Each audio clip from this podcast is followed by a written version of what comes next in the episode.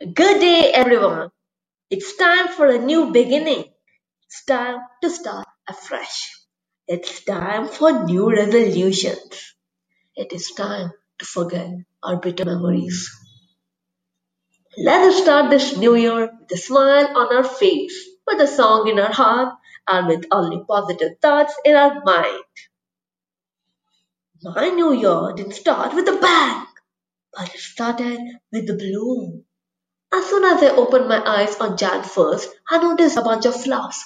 It was held by my cousin Natasha, who is 13 years old. During the lockdown, she was stuck with us for two months. During that time, I used to prepare all her favorite dishes in order to cheer her up.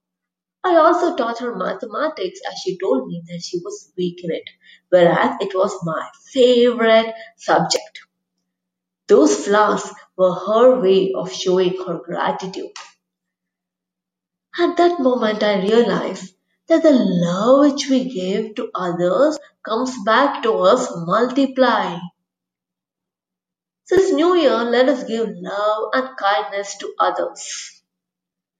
Let us burn the bitter memories within us. In my native place, Mangalore, for every new year, people burn an effigy on which the previous year's number is written. Now, this is symbolic of burning our bad thoughts, bad habits, bad memories, and sickness. Let us do the same. Let us burn the negativities within us. Carry forward the learnings of the past and begin this new year on a positive note. Happy New Year, everyone!